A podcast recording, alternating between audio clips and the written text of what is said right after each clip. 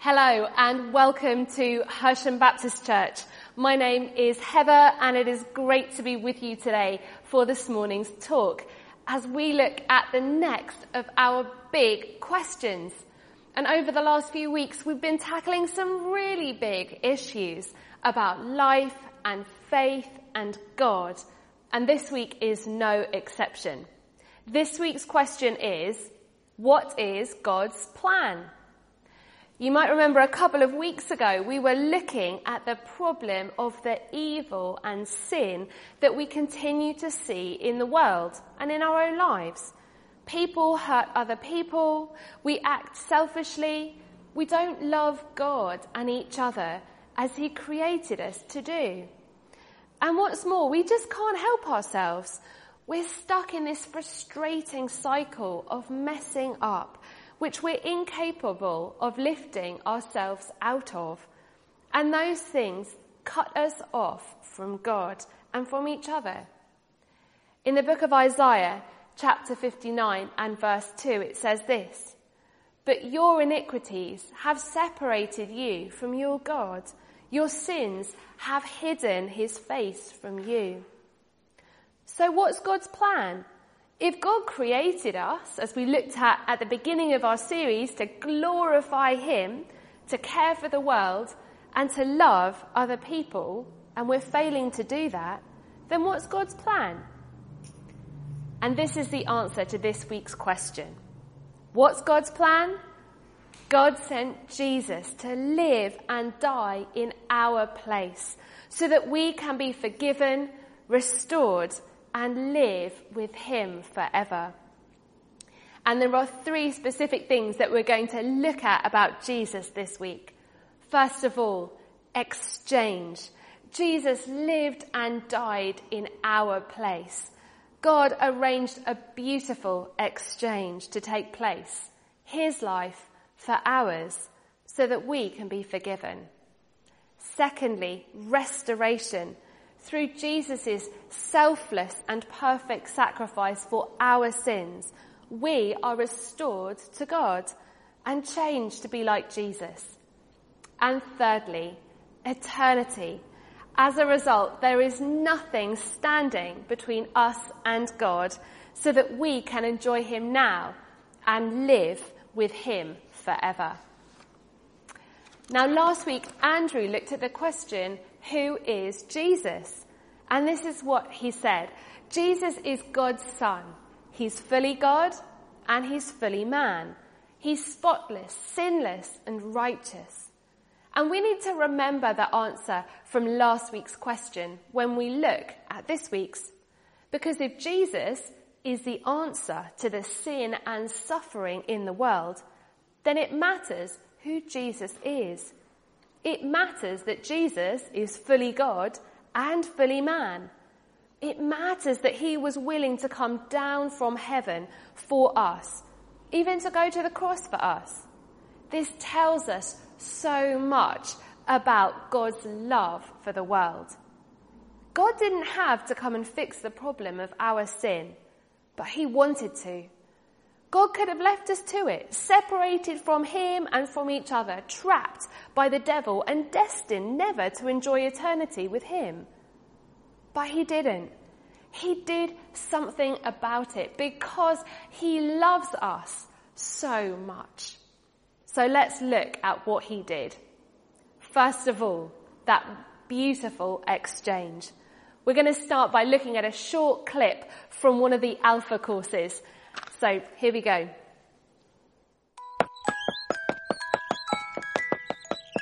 There once were two little boys who were best friends. They played together, went to school together, they even went to university together. They were inseparable, until their careers took them in very different directions. One became a lawyer, the other a criminal. As one was promoted to a judge, the other disappeared deeper and deeper into a life of crime. Eventually, the criminal was caught and sent to trial. On the fateful day in the courtroom, he came face to face with his old best friend, the judge. And so, the judge had a dilemma. He loved his friend, but he had to do justice. and so fined him the appropriate penalty for the offence. It was a huge fine. There was no way he could ever afford to pay what he owed. But then the judge took off his robes, went down, stood with his friend, and wrote out a cheque covering the cost. He paid the penalty himself.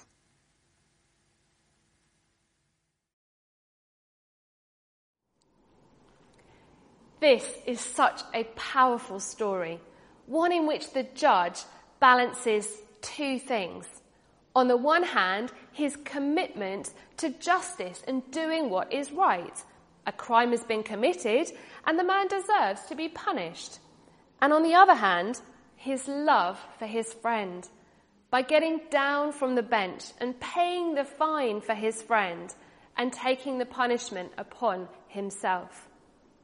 Now, I don't know if this story is true or not, but in the Bible, we find an exchange story, which is every bit reality. John chapter three and verse sixteen is probably one of the most famous and often quoted verses in the Bible, and for good reason. This is the first part of what it says. For God so loved the world that he gave his one and only Son. God didn't send Jesus into the world because he had to. He sent Jesus into the world because he wanted to, because he so loved the world. This tells us so much about God. Sometimes people think about God as an angry tyrant who is cross at us for our disobedience and wants to punish us for our bad behavior. And whilst it's right that God hates sin, he does so because he loves us. Because God loves us, he hates sin. He knows that sin poisons our hearts. It ensnares us. It separates us from God and ultimately makes us miserable. And God also knows that we are trapped by sin and the devil and powerless to do anything about it on our own. God so loved the world that he wasn't going to sit around while sin destroyed his beautiful creation. He was going to do something about it. And so Jesus came to the earth for us. God in human form, perfect and spotless. And this is what happened when Jesus came to die for us. I'm speaking here from Isaiah uh, chapter fifty-three and verse four. Surely he took up our pain and bore our suffering. Yet we considered him punished by God, stricken by him and afflicted. But he was pierced for our transgressions. He was crushed for our iniquities. The punishment that brought us peace was on him. And by his wounds we are healed. We all like sheep have gone astray. Each one of us has turned to our own way, and the Lord has laid on him the iniquity of us all. And here is our beautiful exchange. Jesus was pierced for our transgressions. He was crushed for our iniquities. The punishment that brought us peace was laid on him. By his wounds we are healed. The Lord laid on him the iniquity of us all. Do you see what God has done? He came to stand in our place, to die for us, take the punishment meant for us, to bring us forgiveness, peace with God, and healing that we could never have achieved for ourselves. Jesus for us, his life for ours, one life for the world. Just like the judge and his friend in the clip that we watched. So what effect does this have? Well, that brings us to our second point, restoration. God sent Jesus into the world to restore us to himself. Sin separated us from God, just as we read at the beginning of this talk. What Jesus' sacrifice does for us is it achieves our justification. If we read another verse from Isaiah chapter three, uh, fifty-three, this time verse eleven, it says this: "After he had suffered, he will see the light of life and be satisfied. By his knowledge my righteous servant will justify many, and he will bear their iniquities." You may have heard it said before that when we are justified, it is just as if I had never sinned. Jesus' sacrifice for us blots out the record of our wrongs. It restores us to our Heavenly Father by removing the stain of sin that has kept us separated from Him since the fall. John puts it like this in John chapter three, verse seventeen. "For God did not send His Son into the world to condemn the world, but to save the world through Him. Whoever believes in Him is not condemned." You see, what we deserve for our sin is condemnation, just like the defendant in the case with the judge. He had done wrong and he deserved to be punished. But what we get when we trust in Jesus is salvation. We find that Jesus has already borne the punishment meant for us on the cross, so we don't have to. Just like the man in our story, we find that the penalty has been paid for us. But, and there is a but, we have to be willing to accept Jesus. Let's keep reading the passage from John chapter three, verse seventeen, and on to verse twenty-one. "But whoever does not believe stands condemned already, because they have not believed in the name of God's one and only Son. This is the verdict. Life has come in, light has come into the world, but people loved darkness instead of light, because their deeds were evil. Everyone who does evil hates the light and will not come into the light, for fear that their deeds will be exposed. But whoever lives by the truth comes into the light, so that it may be seen plainly that what they have done has been done in the sight of God." It is a wonderful free gift that Jesus has come to die in our place and to take the punishment for our sins. It's a beautiful exchange, but the exchange and our subsequent restoration to God only works if we accept what Jesus has done for us.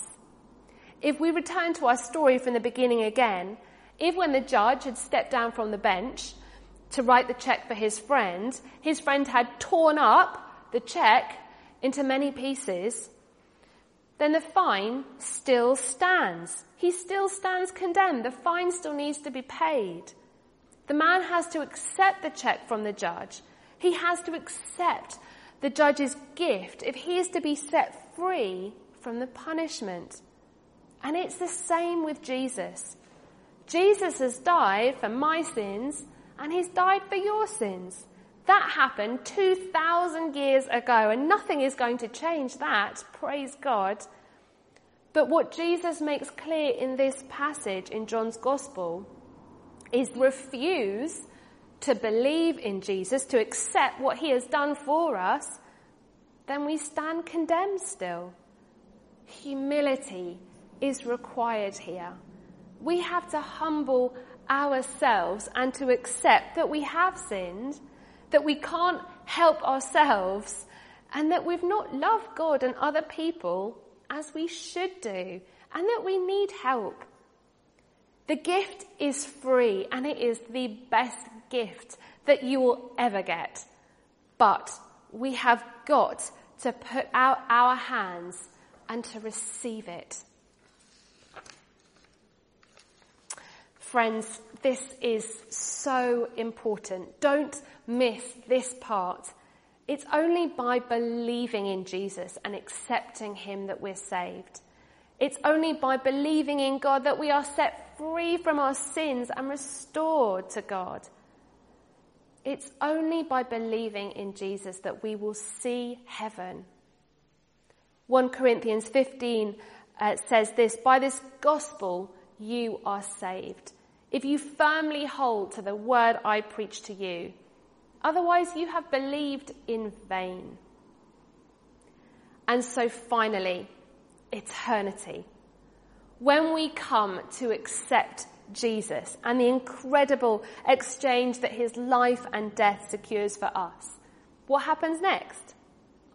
This is the final half of that famous verse in John three sixteen. Whoever believes in him shall not perish but have eternal life. This is the promise. Whoever believes in Jesus will not perish. In other words, we won't stand punished as we deserve for our sins, but we will have eternal life. So what does that look like? What does eternal life even mean?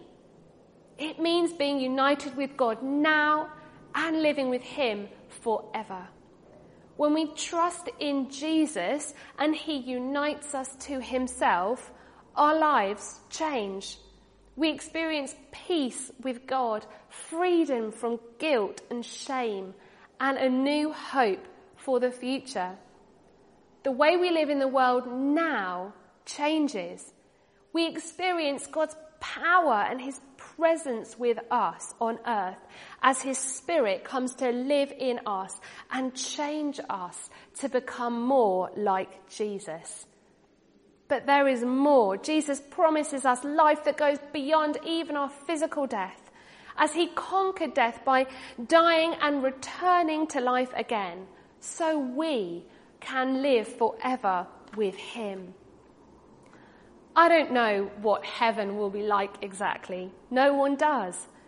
But I know that God is love and that this is the rescue plan he has been working on ever since man first sinned. I do know that it means the end of pain and tears and death. Let's look at these beautiful words in Revelation chapter twenty-one and verses three to four. Look, God's dwelling place is now among the people, and he will dwell with them. They will be his people, and God himself will be with them and be their God. He will wipe every tear from their eyes. There will be no more death, or mourning, or crying, or pain, for the old order of things has passed away. Behold, I am doing a new thing. It's an incredible promise. And I want to just finish with another quote from John's Gospel. Jesus is preparing a place for us with God in heaven. He has made the way to eternity open to us, but we will only get there through believing in Jesus. And so this is John chapter fourteen and verses one to seven. Do not let your hearts be troubled. You believe in God, believe also in me. My Father's house has many rooms. If that were not so, would I have told you that I am going there to prepare a place for you? And if I go and prepare a place for you, I will come back and take you to be with me, so that you also may be where I am. You know the way to the place where I am going. Thomas said to him, Lord, we don't know where you are going, so how can we know the way? Jesus answered, I am the way and the truth and the life, and no one comes to the Father except through me. If you really know me, you will know my Father as well. From now on, you do know him and have seen him. So what's God's plan? God sent Jesus to live and die in our place so that we can be forgiven, restored, and live with him forever. And I want to just finish this morning with a couple of points of application of, of how we might respond to this message today. Firstly, if you don't know Jesus yet, if you've never thought about this or accepted what he's done for you, then today is the day. Hear the good news of God's incredible plan for you. Recognize where you are at. A couple of weeks ago, we read that we have all sinned and wandered away from God, and none of us can find our way back to God or to heaven without help. But the good news of Jesus is that God has a plan. He sent his son Jesus to die in your place. He's already paid the penalty for your sins by dying on the cross and has risen to glorious life again, making the way for us to live in heaven with God for eternity. So it just remains for us to accept this incredible gift, to be baptized and to start to follow Jesus. If you want to talk further about this, then why not get in touch via the links in the show notes below, or check out an Alpha course online. We hope to run one in this church uh, in September. If you've already accepted Jesus into your life, if you're already following him, then this message never gets old. Take time to remember what Jesus has done for you. I never cease to be staggered by the depths of God's love for me. He cares for me so much that he sent his son to die in my place so that I could be united with him. It's just awesome. Whenever you feel guilt or shame about something, remember that as we come to Jesus, he continues to forgive us over and over and over again. His mercy never fades. And remember the promise of what lies ahead. Life right now might seem quite uncertain. Many of us don't know what life is going to look like in the next couple of months. But as Christians, we have a certain hope. And that's that Jesus is preparing a place for us in heaven. Nothing and no one can take that away from us. No pandemic, no lockdown, not even death can separate us from the love of God. So, why don't you join us now on the playlist by listening to the next couple of songs and singing along as we worship our awesome God for what he has done for us.